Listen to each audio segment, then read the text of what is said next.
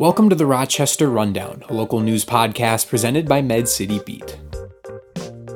Today, we'll bring you the story surrounding a great blue heron rookery in southwest Rochester, where neighbors and concerned citizens in the area have thrown a potential housing development into question.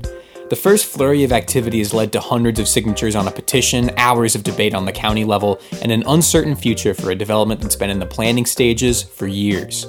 Where the debate stands now, where we go from here, and what other communities have done when faced with the same issue, coming up in a bit. Plus, the top stories from a pretty full week of news on the site, including a COVID vaccination update, the details on a Rochester woman's arrest after participating in the January 6th riots, and a breakdown of Monday's City Council discussion on a new proposed affordable housing complex. I'm Isaac James. It's Friday, April 9th, 2021. Now let's get to the news. A great blue heron rookery is basically a colony, a group of nests built close together high in the treetops that can become a heron breeding spot for generations. There are less than 100 confirmed rookeries in Minnesota and only one known in Olmsted County. Roughly 40 or 50 birds nest high in a grove of trees near 60th Avenue Southwest in Rochester Township, but now it's under threat of being taken down in favor of a private housing development. The issue burst onto the local scene last week and has quickly gained public traction. A petition started last week now has over 1,100 signatures, and a Facebook group dedicated to the cause has nearly 600 members. Lynn Cornell is one of those signatures and a developer of SaveTheRookery.com. She's lived near this rookery for about 14 years and says the uproar of support is unprecedented in such a short time. Within five days, we had over a thousand signatures, and that included Easter weekend when people maybe were away from their computers. So I think it really showed so much um, support for trying to save this. The petition was kickstarted after Brett Ostby, a local environmental consultant, was called in by adjoining landowners to examine the rookery and the surrounding land.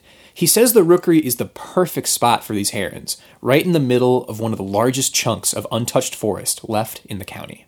And so, you know, I got there and I said, wow, this looks like a um, ecologically significant um, piece of Olmsted County. These findings came to public light just as Steve Connolly and a development team started preliminary on the ground work to turn part of that land into a low impact housing development, which would extend Boulder Creek Drive southwest and create 10 new secluded lots. The Olmsted County Board heard the issue for the first time on Tuesday when developers petitioned the board to change the land use amendment to allow for shovels to go in the ground. Local geologist and development consultant Jeff Broberg told the board roughly one quarter of the rookery sits on Connolly's land, which means those trees would be taken out.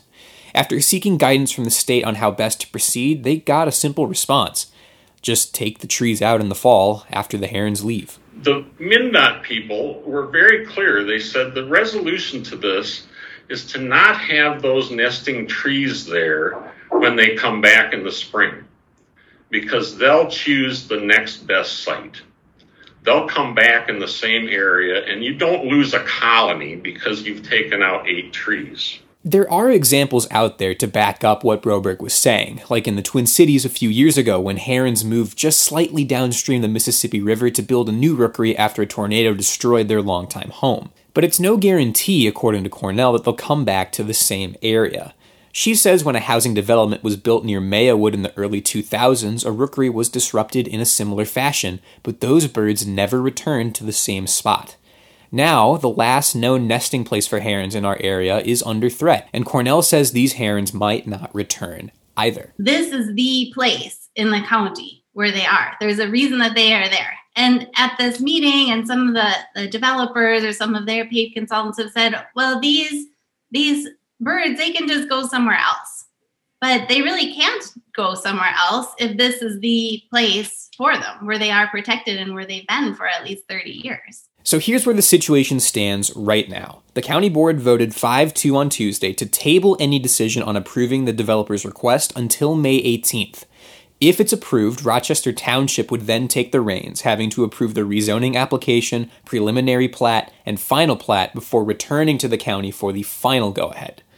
While migratory bird laws do allow for construction to happen under heron nests, a judge has issued a restraining order for the site, saying no tree can be taken down within 1,000 feet of the rookery. An upcoming trial would decide how long that order can remain in place. Broberg added the developers will not disturb any nests with baby herons in them, pushing the construction timeline back to at least the end of the nesting season in July. In that time, petitioners will lobby for Rochester Township to authorize an environmental assessment worksheet after the Minnesota Environmental Quality Board approved their petition and sent them the township's way.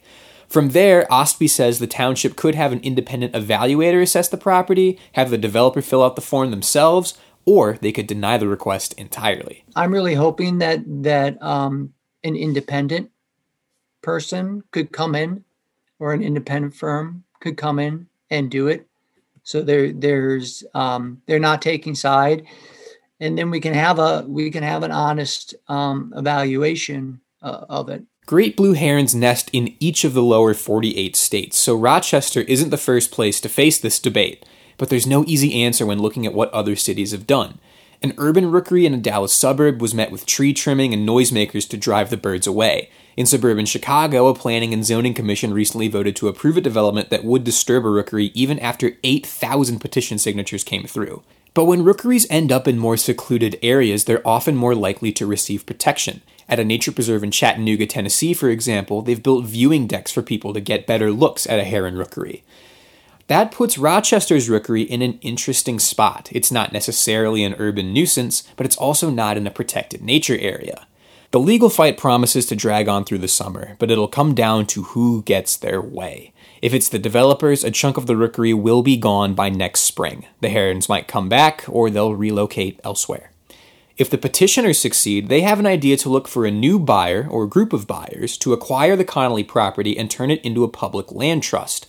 With the sudden groundswell of interest in saving these herons' homes, Ostby hopes that multiple different conservancies can come together to turn this plot of land into a bit of forest forever. But hopefully, it can be a collective uh, approach because a lot of times that's that is how these how these things work out. Now, a look at the top stories on our site, medcitybeat.com. More than a third of all Olmsted County residents have completed the vaccine series, according to the latest figures from the Minnesota Department of Health. The county is now averaging about 9,000 shots per week, bringing the total number of residents who have received at least one dose to just above 71,000. That's 46% of the population. Case counts in our area have plateaued, averaging roughly 20 new cases per day. A Rochester woman has been arrested and charged with multiple crimes in connection to her alleged role in the January 6th invasion of the U.S. Capitol. Victoria White, 39, was taken into custody by the FBI Thursday morning in Rochester after investigators linked her to pictures, videos, and Facebook posts related to the insurrection. She faces six different charges, and her next scheduled court date is April 15th. A decision on rezoning a plot of land in northeast Rochester to allow for an affordable housing project will have to wait after the Rochester City Council tabled the motion Monday evening. The request was put forward by Joseph Development, who wishes to build a 66 unit affordable housing complex near Century High School, but was met with resistance from neighbors who say they are concerned about noise and traffic in the area. The council will next take up the issue on April 19th. All these stories and more, including the debate over the historical significance of the former Legends building and a glittering piece from contributor Brian Lund on the owner of the Rochester Community Pharmacy, are available for free on the site now. And that's where we'll leave things this week. Thank you for listening. If you enjoyed today's show, the best way to support us is to become a member. Be a part of quality local journalism at medcitybeat.com slash membership. I'm Isaac James with Med City Beats. Have a great weekend, everybody, and I'll be talking with you again soon.